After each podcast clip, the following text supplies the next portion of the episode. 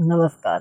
Drastic education में आपका स्वागत है। आज है 18 अगस्त। आज हम 18 अगस्त के रिलेटेड कुछ इम्पोर्टेंट करंट अफेयर के बारे में जानकारियाँ प्राप्त कराएँगे। तो चलो हम बढ़ते हैं अपने अगले करंट अफेयर के बारे में। जैसे कि नंबर फ़र्स्ट पर है, एशिया का सबसे पुराना डुरंड कप अपना कौन सा संस्करण आयोजित करेगा? तो इसका बिल्कुल सही आंसर है ए यानी कि एक संस्करण आयोजित करेगा।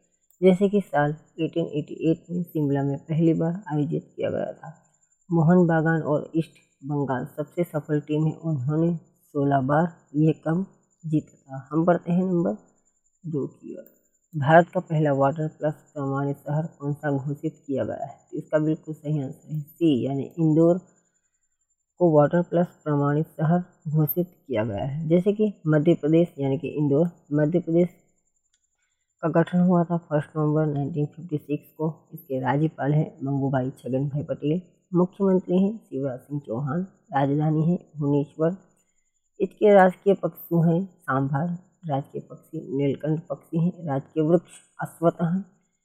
कुछ मुख्य राष्ट्रीय उद्यान हैं जैसे कि कान्हा किसली राष्ट्रीय उद्यान, पन्ना राष्ट्रीय उद्यान, सतपुड़ा राष्ट्रीय उद्यान, बाधवगढ़ गढ़ राष्ट्रीय उद्यान, माधव राष्ट्रीय उद्यान, संजय राष्ट्रीय उद्यान, इसके मुख्य राष्ट्रीय उद्यान हैं।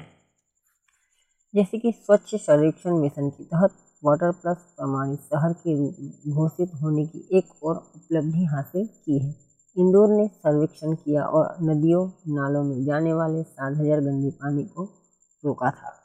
हम बढ़ते हैं नंबर तीन की ओर कौन सा राज्य शहरी क्षेत्र में वन संसाधन अधिकारों को मान्यता देने वाला पहला राज्य बन गया है? तो इसका बिल्कुल सही आंसर है डी यानी कि छत्तीसगढ़ ये राज्य पहला मान्यता देने वाला राज्य बन गया है। उत्तर प्रदेश, यानी कि उत्तर प्रदेश के बारे में कुछ जानकारी जान लेते हैं। जैसे उत्तर प्रदेश के मुख्यमंत्री ने राष्ट्रीय स्वास्थ्य स्वयं सेवा अभियान का भी उद्घाटन किया था। केरल, यानी कि केरल के तिरुवनंतपुरम में पहला drone forensic lab and research भी सेंटर खोला गया है।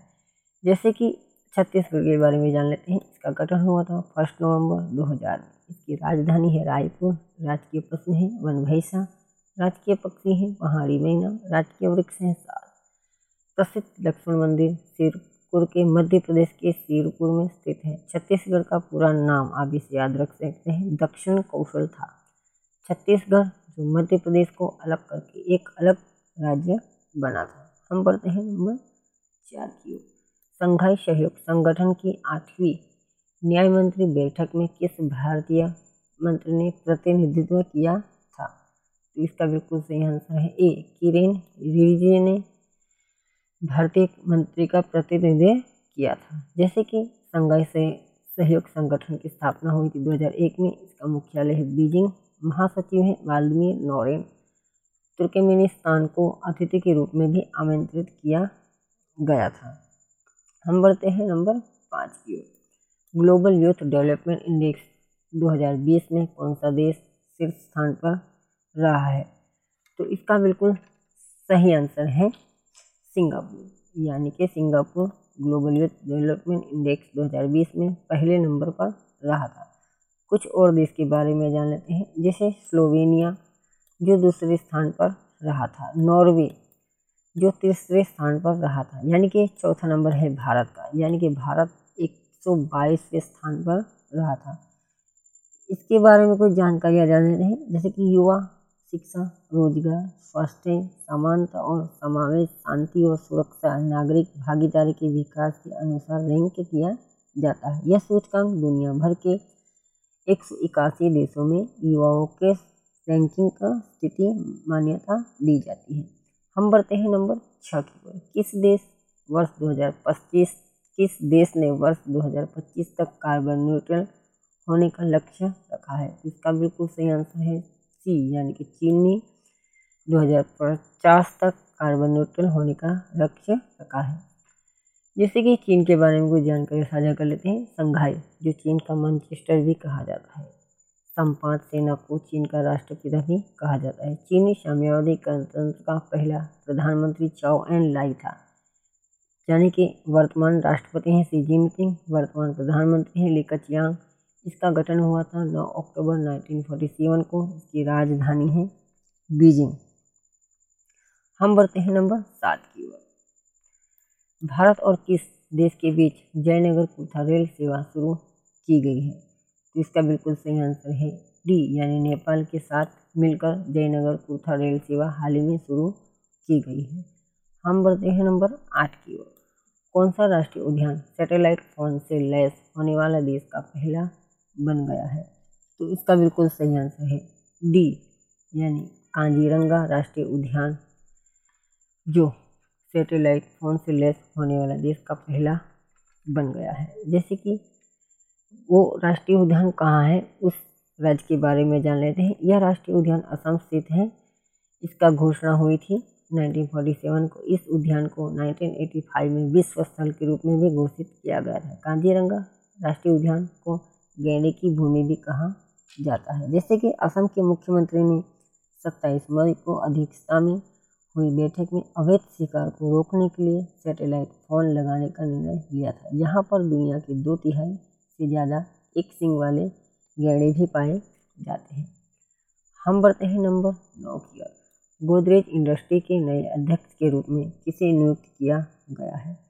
तो इसका बिल्कुल सही आंसर है ए, यानी नादिर गोदरेज को नए अध्यक्ष के रूप में नियुक्त किया गया है। गोदरेज की स्थापना हुई थी 1963 को। इसका मुख्यालय है मुंबई स्थित संस्थापक है अर्देशी गोदरेज। इसके संस्थापक थे। हम नंबर थे नंबर दस की ओर। किस केंद्रीय मंत्री ने ऑपरेशन ब्लू फ्रीडम को हरी झंडी दी है? तो इसका बिल्कुल सही आंसर है बी, यानी कि डॉक्टर वीरेंद्र कुमार ने ऑपरेशन ब्लू फ्रीडम को हरी झंडी दी है। ऑपरेशन ब्लू फ्रीडम अभियान में सियाचिन ग्लेशियर तक पहुँचने के लिए देश भर से विकलांग लोगों की एक टीम शामिल है, जो दुनिया के सबसे ऊँचे युद्ध क्षेत्र में पहुँचने वाले विकलांग लोगों की सबसे बड़ी टीम के लिए नया विश्व रिकॉर्ड बनाने के लिए ये हरी झंडी दी गई है। हम बढ़ते हैं नंबर ग्यारह की ओर। रामसर सूची में भारत के कितने स्थल को शामिल किया गया है? तो इसका बिल्कुल सही आंसर है सी, यानी कि चार स्थल को शामिल किया गया है। जैसे कि स्थल इस तरह है। नंबर एक, थोल, जो गुजरात स्थित है। वंधवान जो गुजरात स्थित है। सुल्तानपुर, जो हरियाणा स्थित है।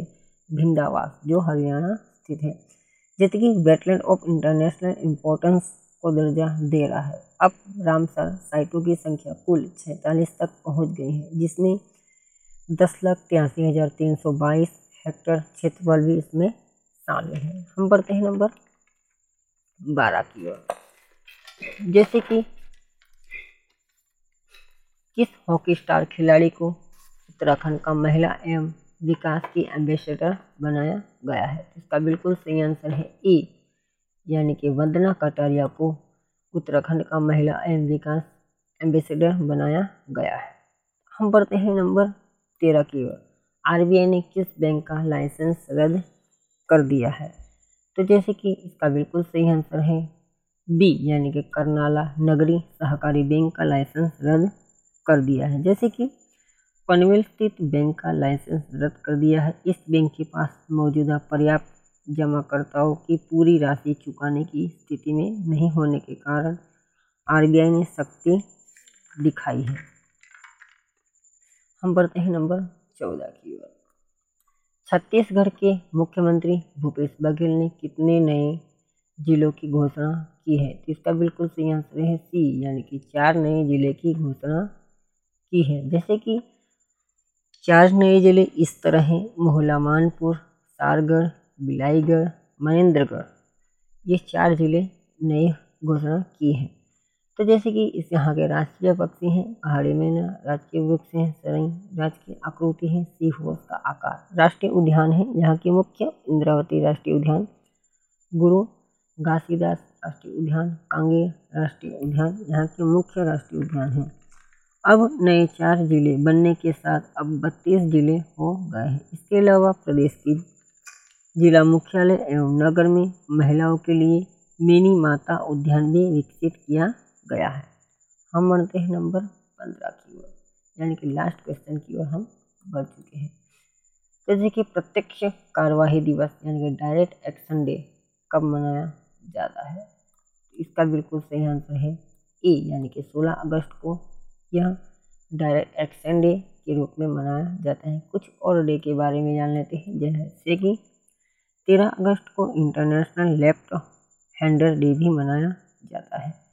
जैसे कि बारह अगस्त को इंटरनेशनल यूथ डे भी मनाया जाता है। आठ अगस्त को मनाया जाता है। क्वाइट इंडिया मूवमेंट डे भी मनाया जाता है। जैसे कि इस कार्यवाही की तारीख हुई थी 16 अगस्त 1946 को। यह का स्थल था कोलकाता। इसका मुख्य कारण यह था धार्मिक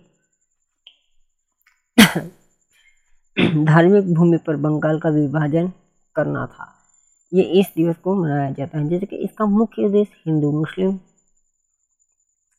देंगी उत्पन्न करके यह सिद्ध करना था कि हिंदू और मुस्लिम समुदाय एक साथ नहीं रह सकते। 16 अगस्त 1946 को जिन्ना द्वारा मुस्लिमों को सीधी कार्रवाई करने का भी निर्देश दिया गया था। जैसे कि हम आपको कुछ और क्वेश्चन के बारे में बता रहे हैं, अब हमें इसको कमेंट करके ज़रूर बताइए, किस तेल कंपनी ने फ्यूल कार्ड के नाम से डीजल की होम डिलीवरी देने की शुरुआत की है? अब हमें कमेंट कर सकते हैं, इसका आंसर भी दे सकते हैं। तो जैसे कि हमने आपको ऐसे करंट अफेयर के बारे में जानकारी बताई है तो आप सभी लोगों का दिल से धन्यवाद। जय हिंद, जय भारत। फिर से मिले।